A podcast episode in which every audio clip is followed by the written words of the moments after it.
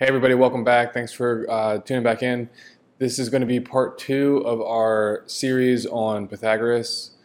Um, this is actually going to be two chapters, and they're both four parts. So we're on the first of the two chapters that are on Pythagoras, Pythagorean philosophy. And uh, so this one picks up where our previous episode left off, which was overviewing part one, which is more of an introduction. And so in this one, we're going to be going deeper into the substance of Pythagorean philosophy. In particular, we're, we're going to be investigating their foundational ideas about the philosophy of number and the emergence of number. So we're going to be investigating all of that and considering it and analyzing it and uh, featuring a lot of quotes from Manly Hall. So I'm looking forward to going into this. And uh, once again, this is going to be uh, revisiting some of the themes that we talked about in our Mahayana Buddhism series. We're now reframing them and sort of re angling our perspective and now looking at these same principles and truths through the lens of the Pythagoreans. So, this is a numerical based philosophy. It's the philosophy um, that really underpins science. It's the foundation of science because science is premised upon number. And uh, and so we're looking at the substance of number, the basis of number. All right, let's get into it. Um, this first section that we're going to be looking into is uh, part E overall. It's called Number and the Philosophy of Science. Pythagorean philosophy is, according to Manly Hall, a system of metaphysical speculation concerning the relationships between numbers and the causal agencies of existence. Number is archetypal, it is born out of the inner workings of the divine mind. When the mind of the Creator thinks, he does so in terms of pure number. All material forms and bodies are ideations born out of this divine mind. Each is fashioned as a thought form of this supreme creative power. The ideations are thought forms fashioned within the mind of the Creator are initially conceived in a pure subjective form. Here, they exist as archetypal seed ideas and are conceived in terms of pure number, mathematics, geometry, and music. After their initial conception as archetypes, the Creator's divine ideas are projected outward onto the field of matter where they become objective. So they move from a subjective to an objective state through matter. That's what that's what that's the element that matter provides. This objective uh, quality, this quality to make a, a form from a, an idea, a design within the mind of the creator. Matter allows that idea to be projected and, a, and an image to be created. So the purely subjective consciousness of the divine self can experience itself as a self, a form, a living being comprised of innumerable lesser beings within its nature. So essentially, this is what that's what creation is. It's it's one great being experiencing itself through its own parts. And uh, and this process is described. How this happens is described in precise mathematical detail in Pythagorean philosophy. Um, so let's continue. So after their initial conception as archetypes, the creator's ideas, his divine ideas, are projected outward onto the field of matter where they become objective. In the process, they lose their perfection. I mean, the, the initial idea was perfect, but as it, that idea gets expressed, it's not initially expressed in a perfected state. So they, so the idea loses its perfection as it gets expressed into matter. And so the idea uh, is expressed imperfectly in uh, a sequence of relatively imperfect states until finally the perfect idea is manifested, that the form can manifest the idea perfectly. So, in between that final end state and the initial conception of the idea is a process of relative imperfection, a relative imperfection. And that's what life is, uh, particularly human life. It's to go from being imperfect to realizing perfection. So we're the instruments through through which this perfection is first realized. And then through mankind, this perfection is attained within nature as a whole. So then man becomes the alchemist of nature. So man's story is the process of this ideation coming into actualization, to fruition. Um, but the seed idea, the plan for the whole process, uh, and the perfect end state was already formed in the very beginning with the uh, first emergence of that seed idea. And that seed idea is the basis of self, the manifested self. And then uh, the self has to uh, has to attain this this image, this perfect image of itself. That's its quest in order to resolve its own. And well, through this process, it's like a meditation for this consciousness. Through this great meditation, this process of forming a perfect image of itself, it uh, it externalizes its own inner um, capacities, its own inner potentials, and any imbalances and dynamics uh, that are um, that have not been mastered within itself become projected and have to be worked through in the process of fashioning this perfect image. So the creator experiences all aspect of it, of its creation. It is the creation. It meditated it. It is its meditation. After its initial conception as an archetypal idea, the creator projects his image for life outward onto the plane of matter where it is gradually made objective, meaning it is gradually brought into a state of actualization and realization within the domain of matter. Through matter, the subjective is made objective, but the objective form is not immediately perfect. It must evolve toward perfection in the fullness of time or through the fullness of time. So, in the process of projecting its own image into matter, this image loses its perfection and becomes expressed in a, relatively imperfect state. This imperfection must be overcome through growth, experience, and evolution. Ultimately, the material universe is created as a divine ritual in which cosmic consciousness gradually forgets, but then incrementally reawakens to, the fact of its own oneness. Mathematics, the study of the relationship between numbers, is revered in philosophy as the master science, with all further sciences built upon its foundation. There is a single archetypal framework of number that exists throughout creation. All life forms that are born within the universe exist as manifestations of this single numerical design. It is because of the ubiquity and universality of this numerical archetype that science is possible. Different teams of scientists can independently perform an experiment numerous times in different locations and find similar patterns in their measurements because one universal numerical pattern is manifesting universally throughout nature. Number is therefore the foundation of science. It provides the universe with a single objective standard through which forms and beings of various type, scale, and quality can be compared and contrasted. This truth explains why forms at every level of creation, from the atom to the solar system, can be studied scientifically. Each lends itself to objective numerical analysis because each is divinely designed according to numerical principles. So think about the, the dialectic homogeneity and heterogeneity.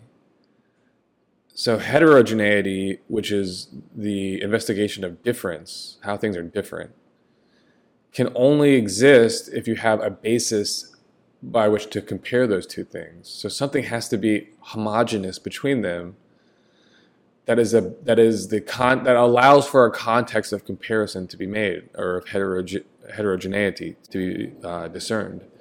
So homogeneity is uh, primary to heterogeneity, and the basis of homogeneity is this concept of archetype of design, divine design, intelligent design of number.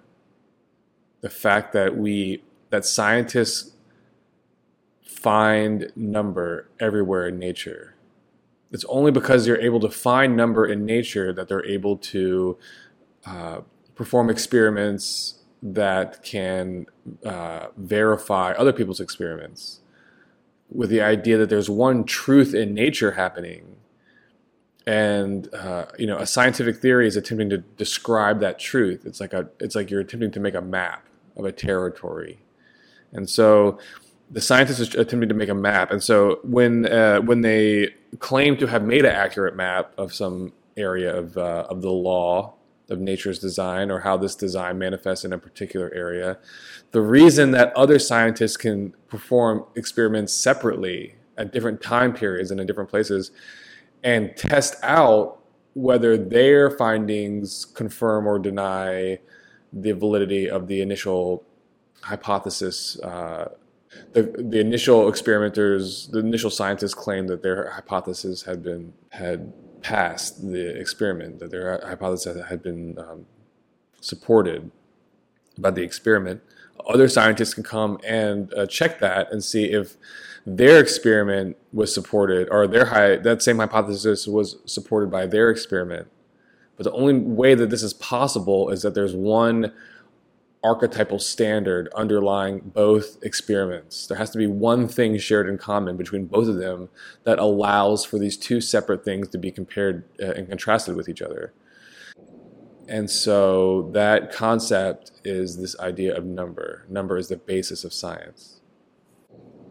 To study and probe manifest creation in search of divine number is to be a true scientist. And to be a true scientist, one must be a philosopher for science is actually a branch of philosophy and not a separate independent institution. At least in its original design, this is how it was uh, considered. And then in our modern context, the science that we learn in school and the science that is discussed in popular culture, popular science, is a, um, a, a science detached from philosophy. It has convinced itself that it is independent of religion, but by detaching itself from philosophy, it has really um, sort of become a religion in its own way, um, very di- dogmatic. Because to get beyond the dogma, either in religion or in science, you must have philosophy. Science, in its measurement of nature, discovers numbers manifesting in regular, repeating patterns everywhere they look. This truth, the fact that scientists find number manifesting in identical patterns everywhere is proof that the universe is ensouled with and guided by a supreme spiritual intelligence. An intelligence who thinks and ideates in terms of number. Science's confirmation of the omnipresence of number throughout the universe is an objective confirmation of the ultimate truth revered by religion that deity is omnipresent throughout creation is in fact creation itself and is purposefully guiding and evolving the universe toward a state of ultimate fulfillment. This ultimate completion of universal life is attained when life fulfills the total design of the archetype or seed idea for its own existence.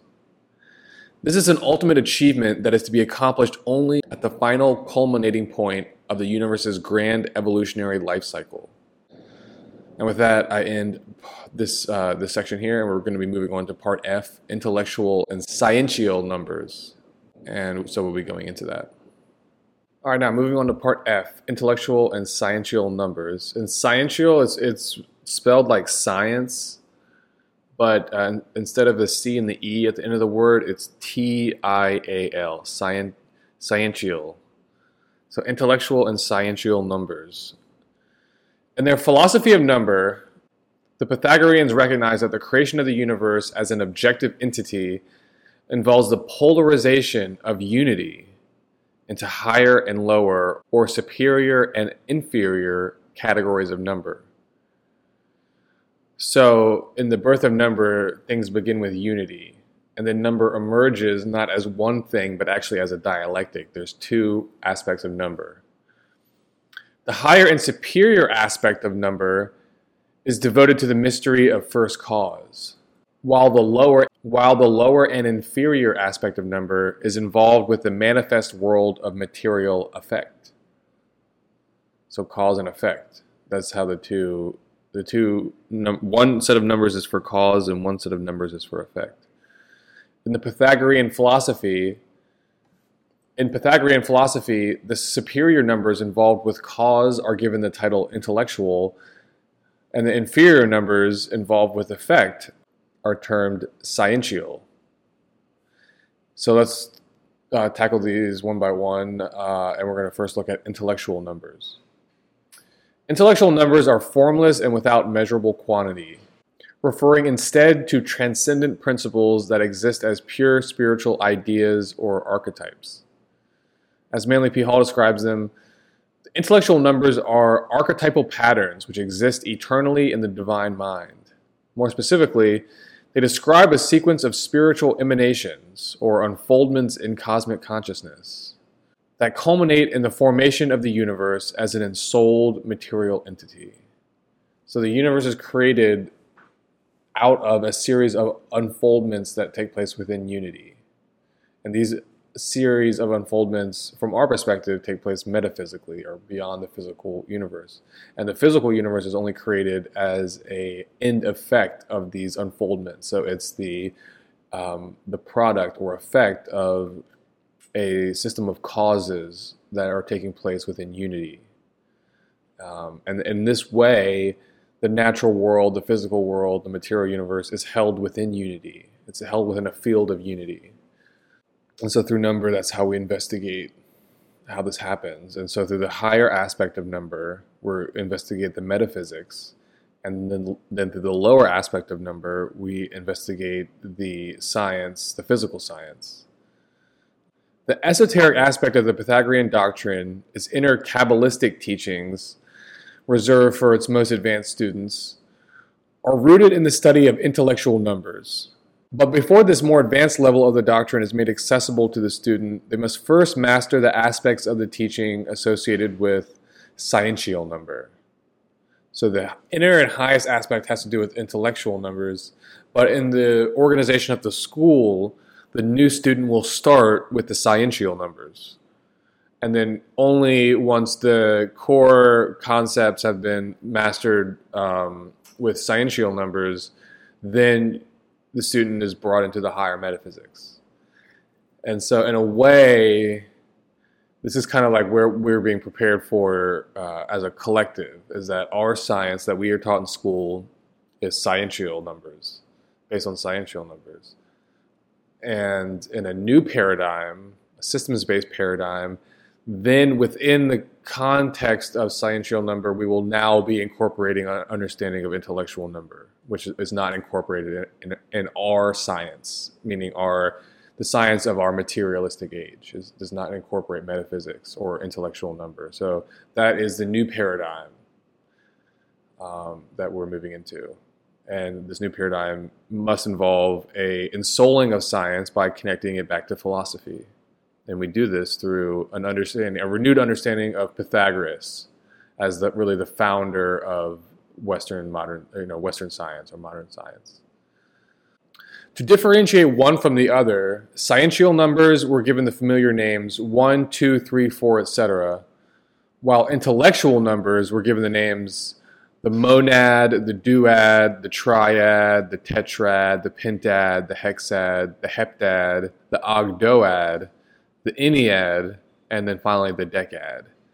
So those are the 10 digits of the um, intellectual numbers. That's how we differentiate them, is we call them something different. But the symbol is the same. It's number one, number two, number three, number four, number five, number six, number seven, number eight, number nine, and number ten. So that is uh, that's the section for intellectual numbers. Now let's go a little bit deeper onto sciential numbers. Material forms originate as archetypal ideas held in the divine mind and come into existence as extensions of these archetypal ideas into material existence in this process of extension, intellectual numbers become clothed in matter, becoming sciential numbers. So, intellectual numbers clothed in matter is what sciential numbers are. And there's various layers of clothing, and those various layers of clothing correspond to mathematics, geometry, and music. That's how you approach those disciplines. That's how those aspects of the of the philosophy of number and, the philosophy of mathematics, those are all part of it. Geometry, music, they're all incorporated as layers. So, in other words, the divine mind thinks and plans in terms of intellectual number. Once the plan is fashioned, uh, this plan is brought into objective manifestation by means of sciential number.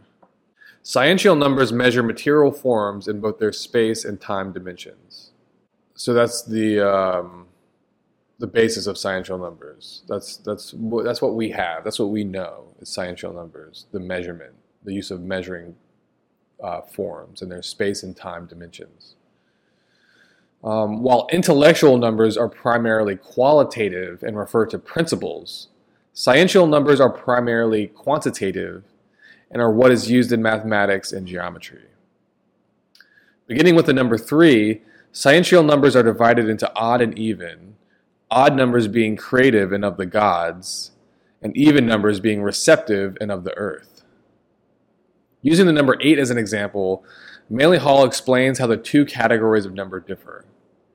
The sciential number 8 signifies eight ones or eight parts, but the Ogdoad, which is the intellectual concept of eight, is an undivided principle, meaning it is the symbolic name for an order of divine procedure, an entire order of divine procedure.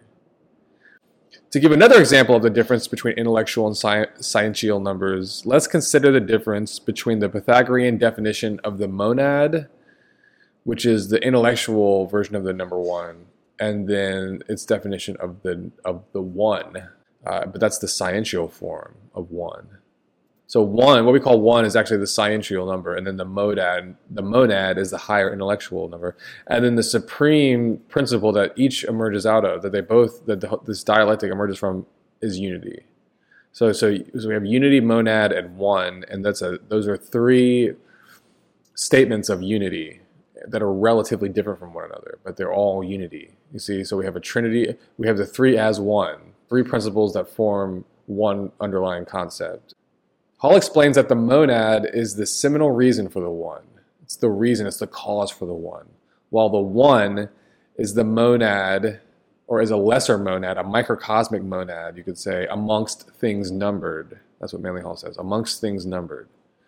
Let's unpack this statement a bit. The monad is the cause, and the one is the effect. Therefore, the reason or cause for the one's existence can be found in the monad. The one, once it emerges out of the monad, becomes the one over the all, the first and ultimate of created things. For this reason, in its capacity of allness, it is the monad amongst things numbered. It's relatively like like the monad, but the monad is is actually superior to the one. That's the end of of uh, F, part F. So part G. Uh, it's called Supreme, Superior, and Inferior. And here we're going to be going uh, more into comparing and contrasting the relationship between these three elements, these three principles of unity, monad, and one. In Pythagorean philosophy, the terms unity, monad, and one refer to three gradations of the same principle, God. They work together as a trinity. They are three faces of one underlying spiritual truth.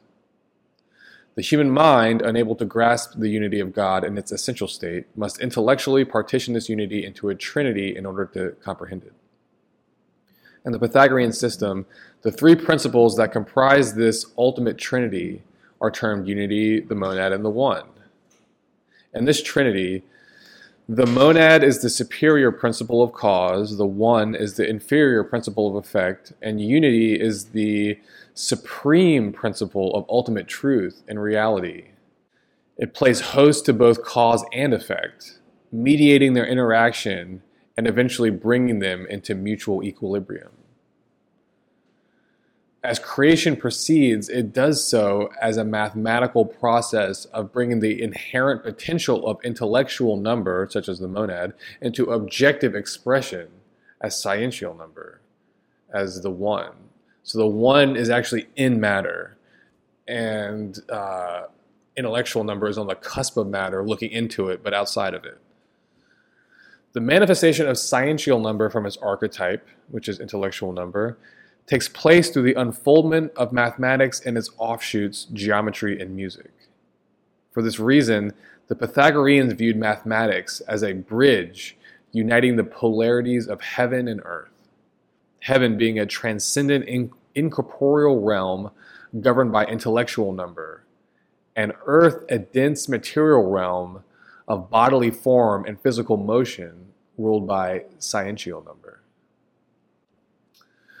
So I hope that uh, sort of clarified somewhat the relationship between these three principles that they're organized according to the archetypal relationship hierarchy of supreme, superior, and inferior.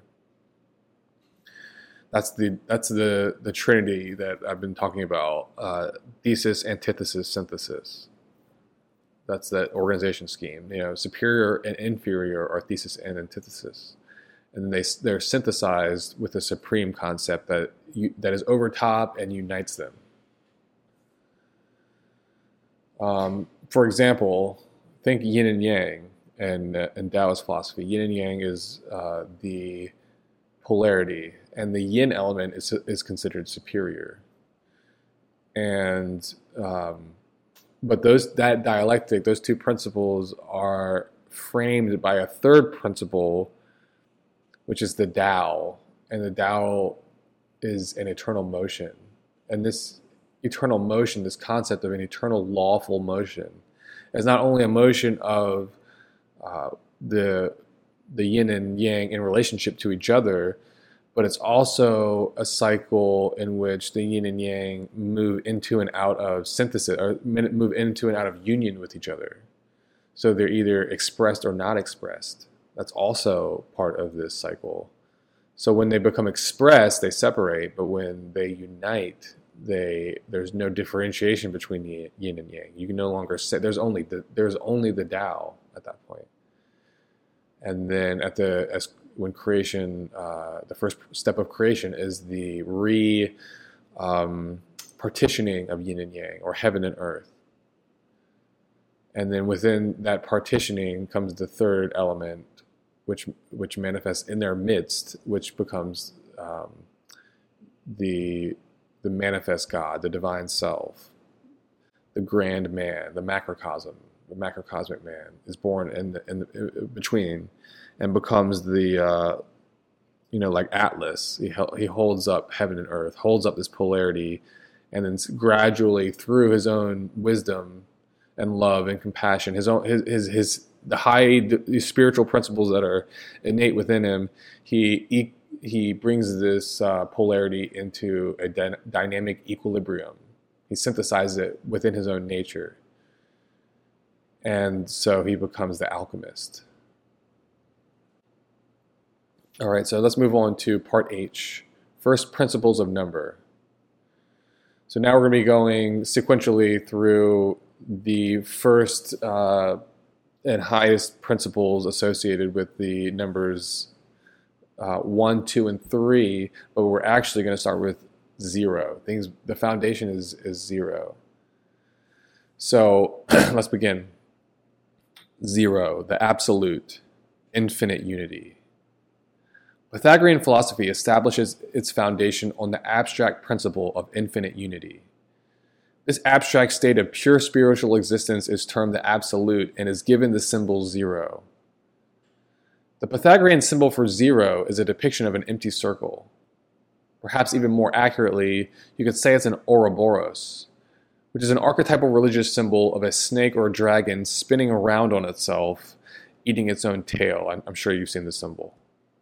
So that's what a zero ultimately is a reference to. It's not nothingness, because nothingness is part of a of a dialectic. There's nothing and then there's all. Um, but this is beyond nothingness, and this is beyond allness. This is uh, infinite being, infinite unity. It's it's a pure abstract uh, state, and at the same time, it's the ultimate truth. Um, for us living beings, you know, humans in creation, it is uh, entirely abstract because we're within creation. So the ultimate that we can conceive and experience is God. But God interfaces with something yet greater than, than God, which is the absolute.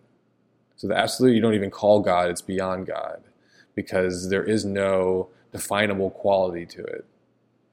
But God's definable qualities are made manifest through us and through creation. So this is something that's beyond definition. And that's the substance. This is the Tao that can't be named, in other words. The Pythagorean symbol for zero, like I said, is the depiction of an empty circle. Um, all right, here we go. The absolute is the ultimate God concept of philosophy. As Manly Hall explains, there is but one superior to God, and that is the absolute itself. Zero references the existence of an unconditioned state, which is neither a being nor an entity, but which is the foundation of both. It is pure being and pure entity, meaning it is an eternal principle of pure quality. The eternal absolute, the supreme of all qualities, is the foundation of quantity, implying that quality is primarily superior to quantity, meaning the qualitative aspect of, of, of experience rather than the quantitative measuring mind, the aspect of mind that is intellectual and that thinks in terms of um, symbols, in terms of number, in terms of concepts. So that aspect of mind is inferior to an to an aspect that exists within ourselves that can experience uh, consciousness or experience God in terms of its pure qualitative aspects. And so the mystical experience is associated with these experiences of pure, the, the pure divine qualities of the spirit, the, the, manifest spirit, which is ever present. These qualities are, are um, the foundation of quantity. In our previous series of articles on Mahayana Buddhism, I discussed how the cyclic awakening of uh, the supreme principle Adi Buddhi to become uh, Adi Buddha. So Adi Buddha awakens is is the awakened um, or yang context of Adi Buddhi, which is the yin. And so the awakening of Adi Buddhi into Adi Buddha marks first cause, the beginning of cosmic existence. In the same way, the awakening of unity in relation to zero, which is an abstract state of infinite unity, marks the onset of cosmic creation in the Pythagorean doctrine. So Adi Buddhi means infinite unity. And it references a supreme principle which is perceived as an ultimate state of perfect and complete existence. Everything that exists does so in relation to it. So it's the ultimate state. Periodically, in relation to the eternal and infinite reality of zero, is awakened a supreme unity that emerges to play host to lesser unities. So this is this idea of the Buddha field that we talked about in our previous series. The idea that uh, Adi Buddha awakens within Adi Buddhi to become not a Buddha, but rather he becomes, or Adi Buddhi, excuse me, Adi Buddha becomes a Buddha field in which Buddhas are born and evolved. And these Buddhas are what we would call a God. So so a God exists within the all God, and that in turn exists within, uh, within the context of a, a yet superior abstract state. The Buddhists viewed Adi Buddha as the outer face of Adi Buddhi, the principle of infinite unity. So from infinite unity comes unity. And it is unity that plays host to creation, not infinite unity, which is beyond creation.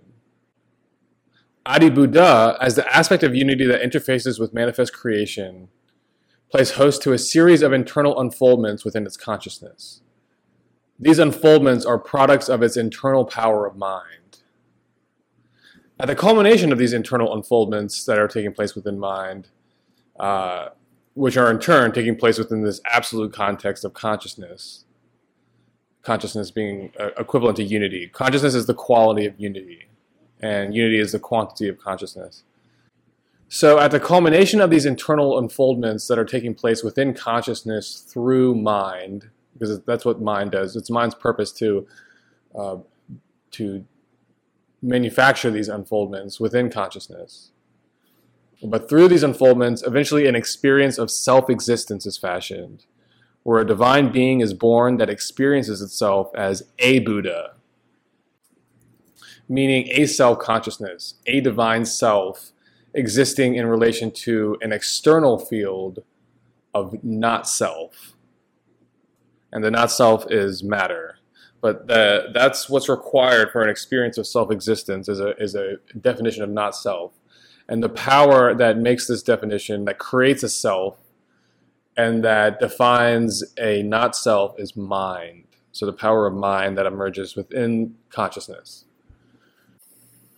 So we have that trinity of consciousness, mind, and self.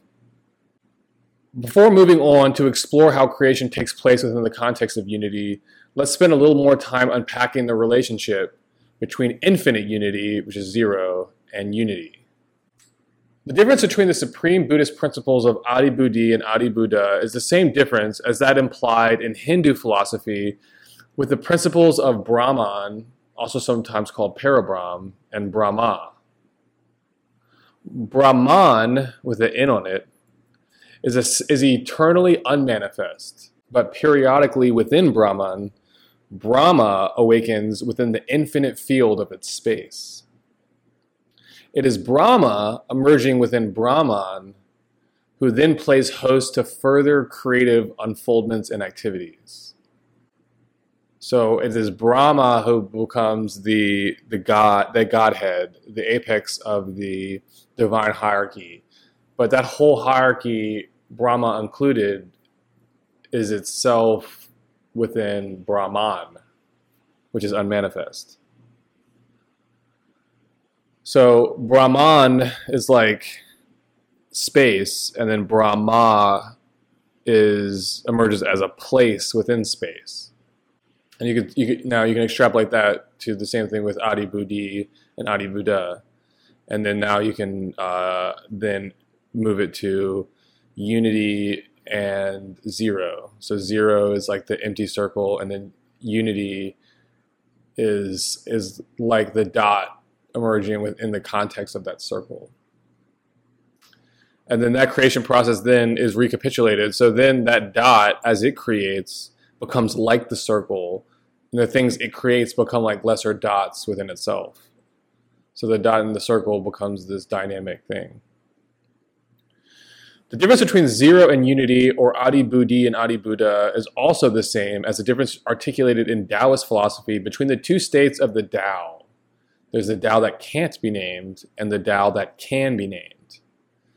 The Tao that can be named is Adi Buddha, which the Mahayana Buddhists described as an infinite Buddha field of enlightened consciousness that plays host within its infinite and eternal expanse to uh, microcosmic Buddhas, to lesser microcosmic Buddhas. Each is seated in its midst upon a budding lotus, meditating an internal universe into being within the space of its inner consciousness. So the Buddha field is a field of enlightenment, infinite enlightenment, that Buddhas are born and and sort of uh, dissolve back into, absorb back into, and uh, then beyond this Buddha field is Adi Buddhi, which is like the substance is like the law. It's like the it's like the eternal unmanifest law that will forever guide how uh, consciousness or Adi Buddha can express itself, or how it emerges and and absorbs back into an eternal state. So this Adi Buddhi it, it, it represents the Yin principle. It never moves Adi Buddha, or you could say Brahma, is moving in the sense that it is uh, eternally oscillating between an active and passive state of expression. Um, so that movement takes place within a context, which is the eternal unmanifest state. Um, I want to, before moving on to investigate more the nature of unity, I want to, and moving now beyond zero and moving to the number one, I want to just consider a few more quotes about the nature of uh, zero, and these come from Manly Hall.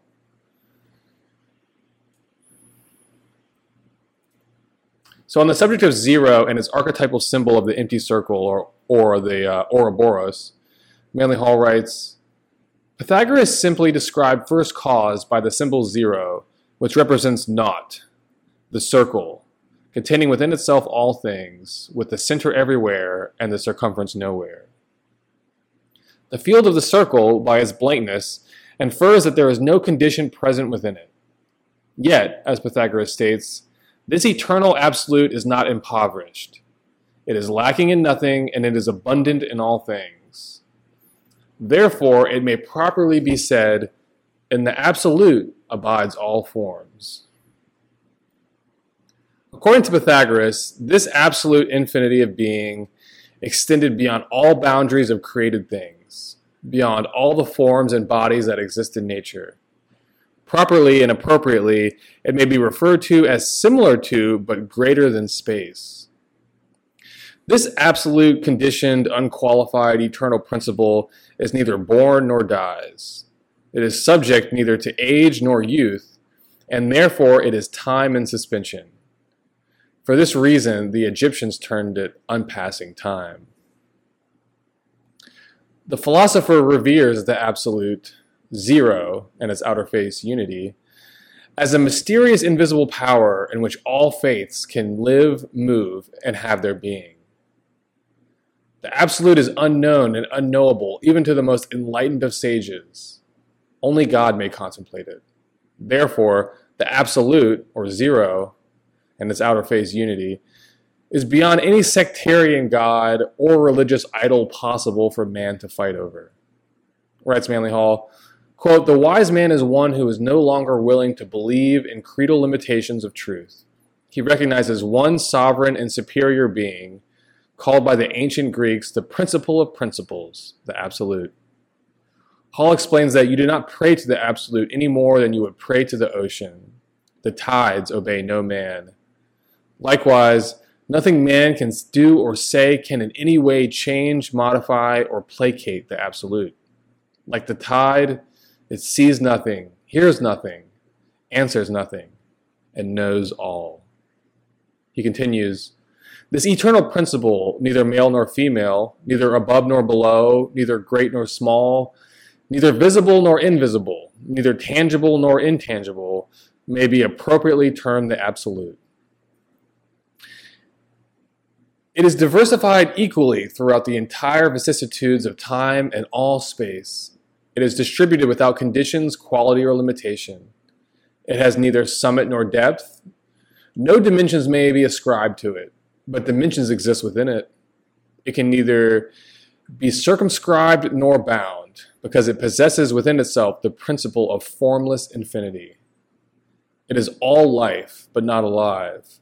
It does not possess any quality of oneness or beingness, but is eternally a condition present in all nature and all forms. Therefore, it is properly denominated as the absolute, the infinite, the summit, the closed eye, the crown, that which is, was, and ever shall be.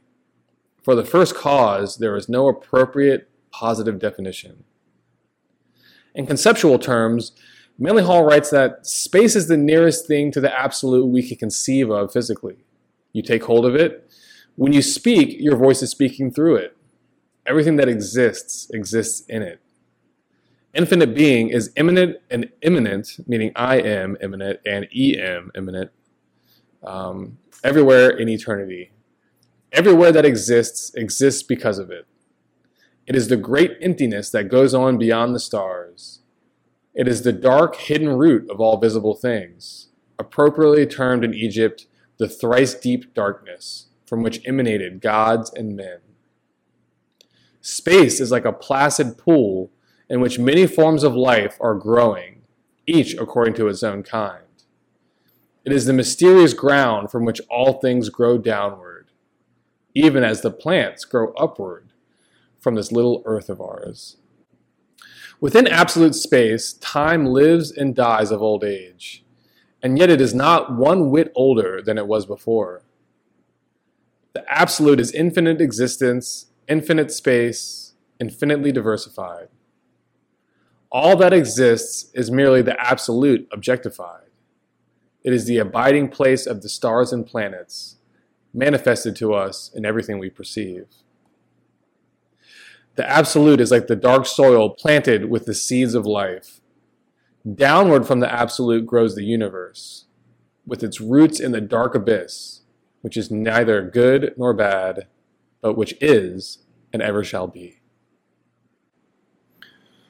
All right, let's begin with the next section. After zero, we're going to be looking at the number one and considering the once more the relationship between unity, the monad, and the one. As we discussed previously, In Pythagorean philosophy, the terms unity, monad, and one refer to three gradations of the same principle, God. They function together as a trinity, three faces of one underlying spiritual truth.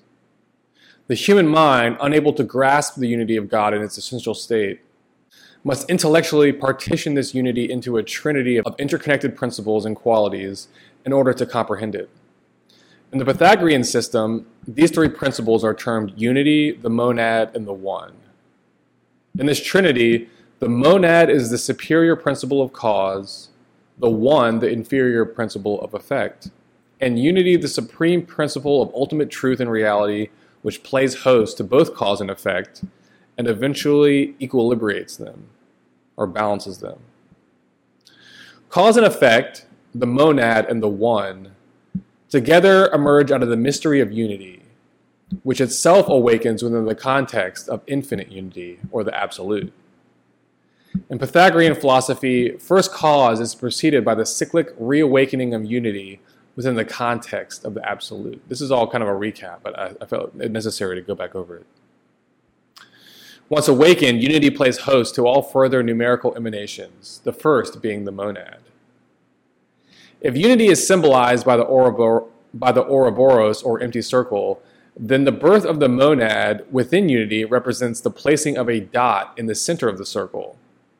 In this way, through the monad, divine unity is established in place. So, the beginning of place, so to speak, is with, is with the monad. Unity remains as space in relation to all other creation. Now, in relation to the absolute, it is the emergence of, of place. It's the initial first cause from space to place. But then once that place is formed, that unity within infinite unity, then that unity becomes the host of internal creation. And the thing about this Buddha field is that these unities, these Buddhas, are infinite in, in, in expanse. Uh, as that's why it's a Buddha field. There's more than one. There, there's a, a grand design of Buddhas, and that the whole overall grand design of all Buddhas manifesting itself manifests the supreme consciousness of Adi Buddha. So the monad is born within the womb of unity. It floats, lives, and moves within and is supported and sustained by the very cause of itself. That's a Manly Hall quote.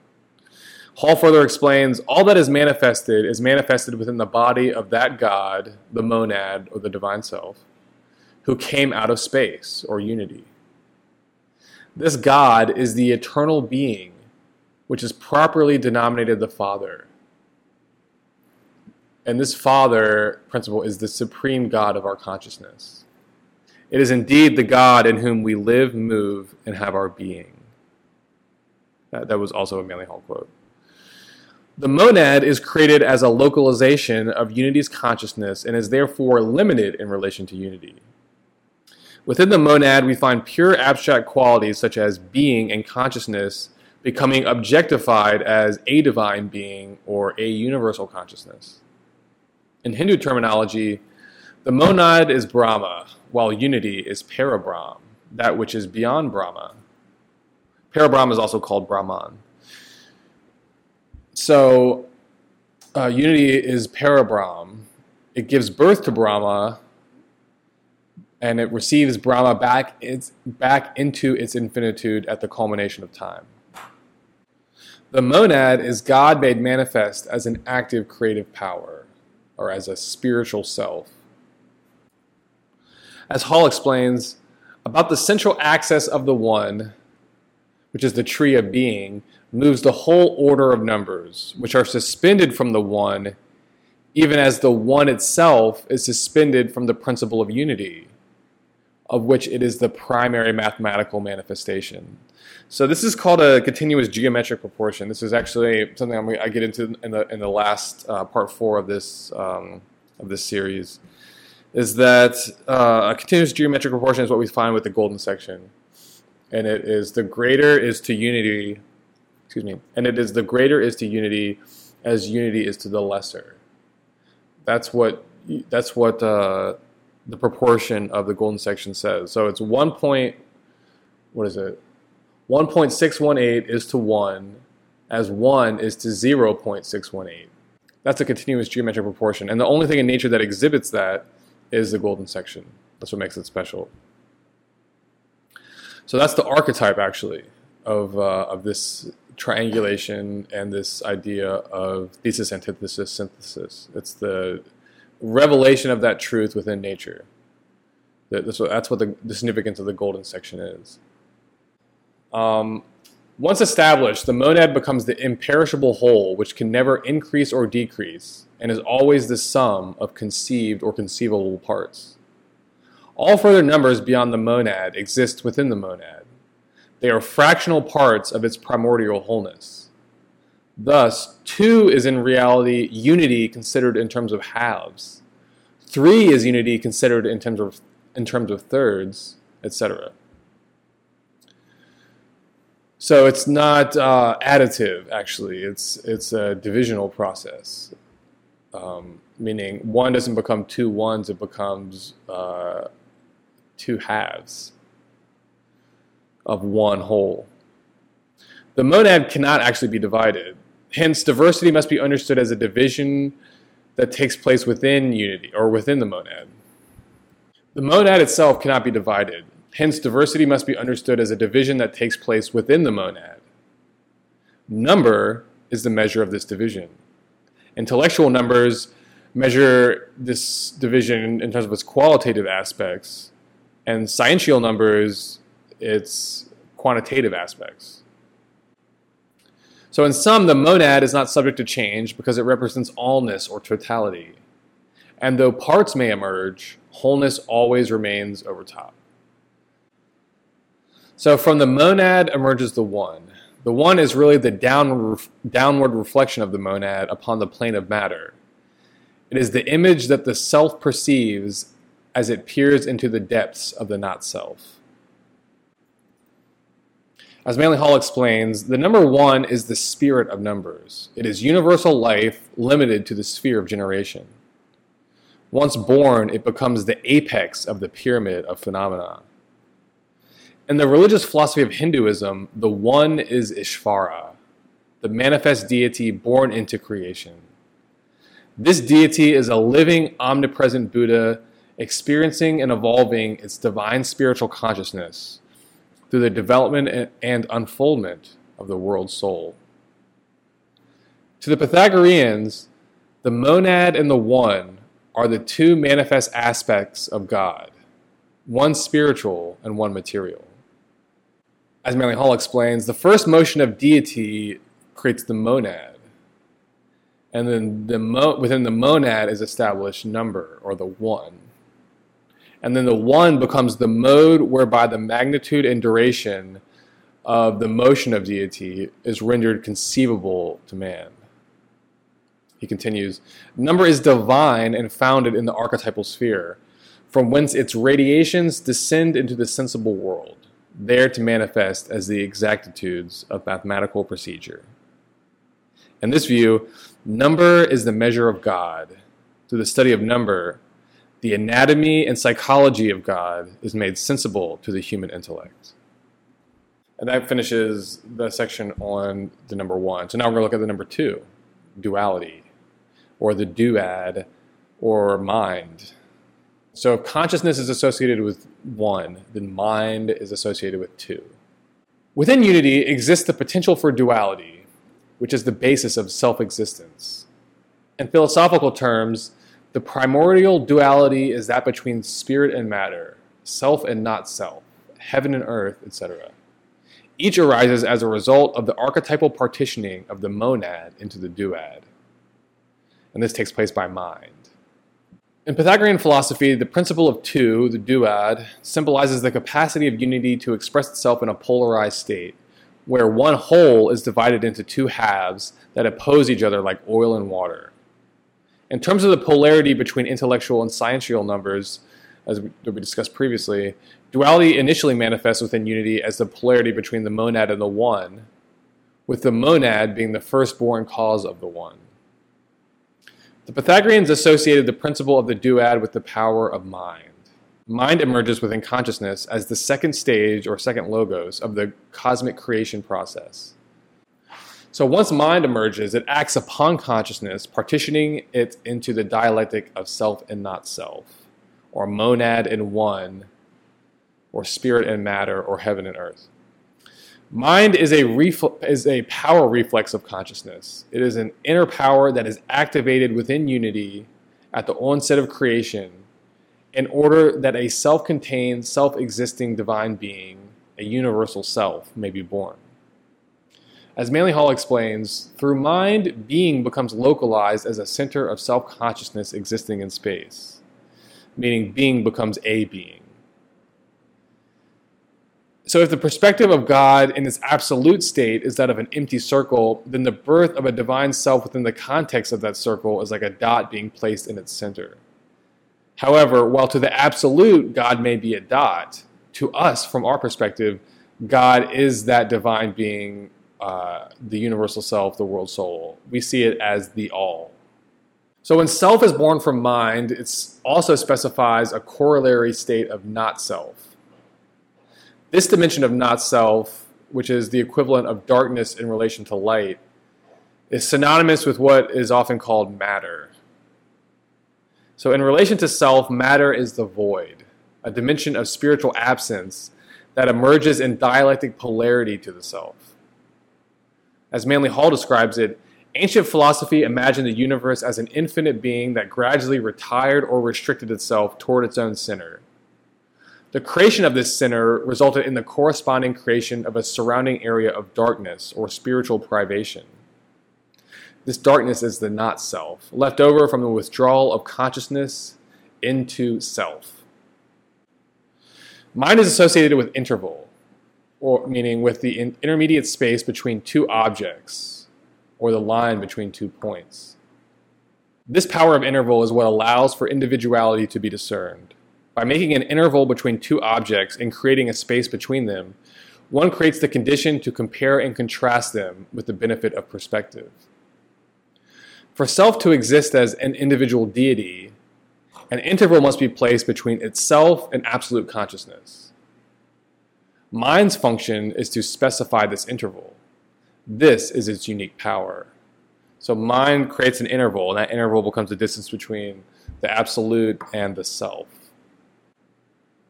So while interval is necessary to the self, to the experience of self, it is also the beginning of illusion.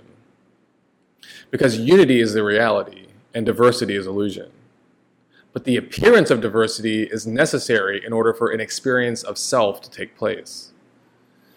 Acceptance of duality results in the self falling into a state of illusion. From this initial illusion, all further categories of illusion follow.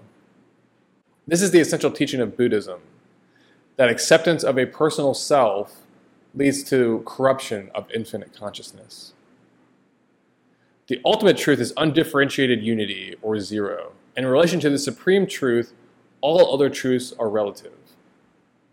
The self's belief that it is a unique and separate part of absolute consciousness is one of these relative beliefs. It is not based on fact, but rather on a distorted self perspective. Therefore, while interval is necessary for the formation of self consciousness, it is also the beginning of the self falling into a web of like material illusion, I guess you might say. This illusion is based on the acceptance of matter as the not self. In truth, there is no not self. Everything is actually infinite consciousness. Instead, not self is a relative perception of the infinite experienced by the self. It is a necessary projection, for without it, the self would have nothing to define itself against in order to experience its own uniqueness. So the self needs that context, and that context is provided by the not self. But that's not an actual reality. Uh, it's, a, it's an impermanent reality, um, that partitioning of self and not self. So the perception of illusion by self is like the light looking out into space, or like light looking out into space and perceiving darkness or blackness. In reality, there is no darkness. But for self to perceive itself as light, then it must by necessity also perceive a corresponding area of not light or darkness. Darkness therefore represents the not self. It symbolizes the boundary of self in relation to the absolute. Darkness symbolizes self's inability to perceive infinite unity. Instead of seeing fullness, it perceives emptiness and darkness, a reflection of its own limitation. In sum, the designation of self within consciousness requires the corresponding designation of a domain of not self. It is this fundamental polarity between self and not self that mind works to fashion within consciousness. So mind partitions, it divides, it, creates an interval. Referencing back to the Pythagorean symbol for zero, the empty circle, we can add a new feature to the symbol, the dot. This is an archetypal symbol of deity. Placing, the placing of the dot in the center of an empty circle symbolizes the emergence of self within consciousness. The interval that separates the dot from the circumference of the circle represents mind, which is the, inter, which is the, uh, the intermediary. So in our symbol of deity, mind becomes this empty space separating the dot with the uh, circumference. Okay, moving now from the duad to the triad, which is also the Trinity and also the self. So the self is created by the second logos and then manifests as the third logos. So the manifest self. As we discussed above, self is a creation of mind acting upon consciousness. Self is first created during the second act of creation, or the second logos, in which mind creates a partition within unity, creating the dialectic of self and not self. Born from this establishment of duality by mind, self exists always in relation to a corresponding domain of not self. In this capacity, self is synonymous with spirit and not self with matter. Creation takes place when the self projects or meditates its powers of consciousness into matter in order to create an objective image of itself. This image is manifested in the form of the world soul and world body. The world soul, once manifested within the divine self, manifests as a triad, i.e., as three interconnected principles or powers. The spirit of the world soul is unity. The world soul itself is the monad, the seed image or archetype established as a metaphysical power in the beginning of time the seed image grows into a physical form or grows into physical form gradually through the course of time, becoming at the end of its cycle of evolution a mature, objective, fully realized statement of its own initial archetype. And lastly, the body or material form of the world soul begins with the One, the first and ultimate of all material creations. So the monad is the soul and the body is the One. The one simultaneously means the one over the all and the first or the beginning. As with the developing human embryo, the first cell that is conceived becomes the parent to all further division. Thus, one is simultaneously the first form or the first number and the total of all forms and all numbers.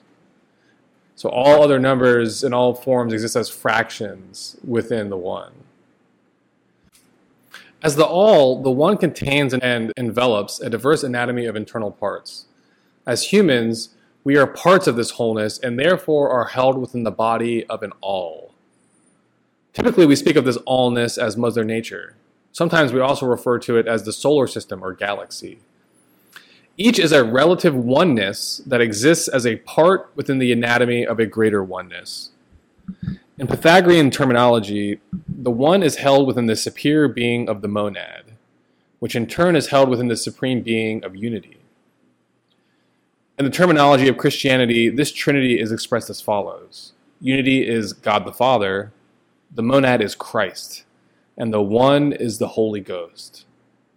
Based on this way of diagramming the relationships between these terms, we discover that it is a perfectly acceptable statement to say that each human is held within the being of Christ, who is God made incarnate in the form of the One. Philosophically, this is a true statement. Let's unpack it a bit. God manifests into creation through Christ, who personifies the divine self and world soul. Within Christ is the power of the Holy Ghost, which is the power to, like Shiva, create, build, and destroy material forms. The sciential number one emerges as the first and ultimate of all created forms. It is a divine thought form or image planted by the divine self into the dark earth of matter at the beginning of time. Through time, this manifest self experiences life, growth, and evolution. In the fullness of time, it is destined to evolve itself toward becoming the full realization of its own archetypal potential, a potential that was first designed and established by the divine mind. In sum, three represents the rulership of unity over diversity. Duality can only exist within the superior context of unity. Therefore, there is always a unity over top, within, and throughout diversity. This is why it is appropriate to revere Christ as an immanent presence within creation. Christ, as the monad, is the unity above, within, and throughout diversity. Christ is also, in his lower nature, the one, the first and ultimate among material creations. The higher spiritual nature of Christ exerts a subtle influence upon his lower material form. In time, Christ synthesizes the polarization that drives this separation, and in the fullness of time, promises to restore all opposing principles to a state of mutual equilibrium, thereby restoring balance and unity among the parts. And with that, uh, we're almost done with this uh, this current part two but I have one more section. I just want to do a case study to go over one, one more time these principles. And so I want to look at the Hindu Trimurti, or the, the three headed god of the Hindu philosophy. So Brahma, Vishnu, Shiva. And there's a, there's a nice diagram on the article, so definitely check out the article version of this. In the above diagram, featured in Manly Hall's pamphlet, Super Faculties and Their Culture, we find the Hindu version of the Pythagorean teachings regarding zero, the monad, the duad, and the triad. In ancient Hindu philosophy, the divine self is described as manifesting its consciousness through the triune deities Brahma, Vishnu, and Shiva. Philosophically, these three deities represent principles, not persons.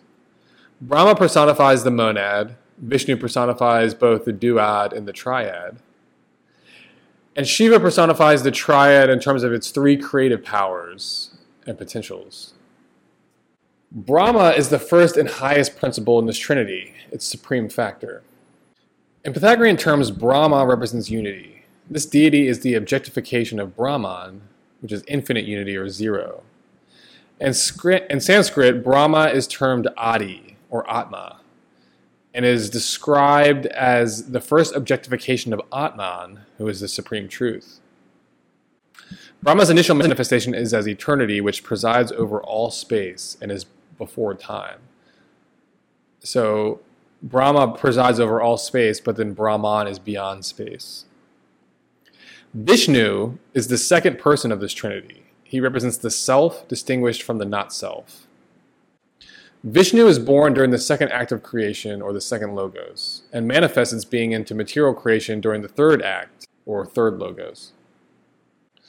Vishnu is a threefold entity, it is an aspect of the universal spirit, it manifests through the universal soul, and it fashions a universal form as an objective material image of itself. Vishnu, as the world's soul, plays host to the manifest universe of material form.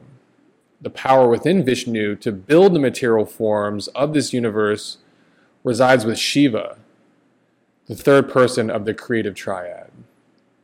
Shiva is a power reflex of Vishnu. The principle he personifies, termed Manas in Sanskrit, is referred to as either the Holy Ghost or Jehovah in the Bible. In all cases, the same principle and power is being referenced the form building power of the Creator. More specifically, Shiva is associated with Vishnu's inner masculine or yang principle. He is a creative, form building power whose purpose is to actively generate and evolve the soul's material form, or Vishnu's material form. Though Shiva is regarded as the third power of the creative triad, philosophy treats it as a secondary power of divinity. Shiva personifies what Plato called the, Demi, the Demiurgus, what Romans called the what Romans called Jupiter, and what the Christians call Jehovah. In Sanskrit, this principle is termed manas and represents the power of the soul to create, preserve, and destroy material forms or bodies. Shiva manifests not directly within Brahma, but instead within Vishnu, who serves as the intermediary between the two. So the soul is the intermediary. Shiva is the form generating power of Vishnu, but Vishnu also has a higher aspect that is detached from material form. This is the aspect of Vishnu that interfaces directly with Brahma. The material forms that Shiva generates are measured as sciential numbers. The full expanse of Vishnu's being cannot be measured by sciential numbers alone, however. Intellectual numbers, which elude Shiva's grasp, are also an aspect, the superior aspect, of Vishnu's being. Like Vishnu, Shiva manifests as a threefold being. The three aspects of Shiva's nature represent the three modes of relationship he has to the world of material form. Shiva creates or generates bodily forms by building out the archetype or seed design that is initially established by Brahma within Vishnu at the origin of creation. Shiva also preserves the forms it creates within Vishnu for the duration of their lifespan, so that they do not dissolve again against the backdrop of entropy, which is an inherent aspect of the not self or matter's influence upon the self, or its reaction upon the self. Shiva also preserves the forms it creates within Vishnu for the duration of their lifespan, so that they do not dissolve against the backdrop of entropy which is an inherent aspect of the not self or matter's reaction upon the self. So the not self is not just a perception, but it acts upon the self through entropy. Finally, at the appointed time of a life form's death, Shiva, as Rudra, destroys the material form, releasing its compounds back to their essential elements so that they can be recycled in the generation of a new, more evolved form. So it's creative destruction. And this way, Shiva oversees a process of spiritual creative destruction, ensuring that in the end, nothing will interfere with the soul's ability to attain its own end game the generation of a perfect life form, existing in perfect harmony and equilibrium across all three dimensions of its being spirit, soul, and body, or unity, the monad, and the one. So that concludes with that case study there. Uh, and with our analysis of the number three, that concludes this current part, which is part two, titled once more From Unity to Diversity. And then next up is part three, and that is going to investigate the famous theorem of Pythagoras, the Pythagor- Pythagorean theorem. And that has to do with the numbers the relationship between the numbers 3, 4, and 5. So we're going to be considering that set of numbers in the next section. And then the last one, part 4, is going to kind of recap some of the stuff that we've been talking about, but it's going to bring in the golden section and discuss its significance as a um, as a sort of demonstration or as a proof of this teaching. So um, that's uh, that's it for now. Thank you very much for tuning in, and God bless.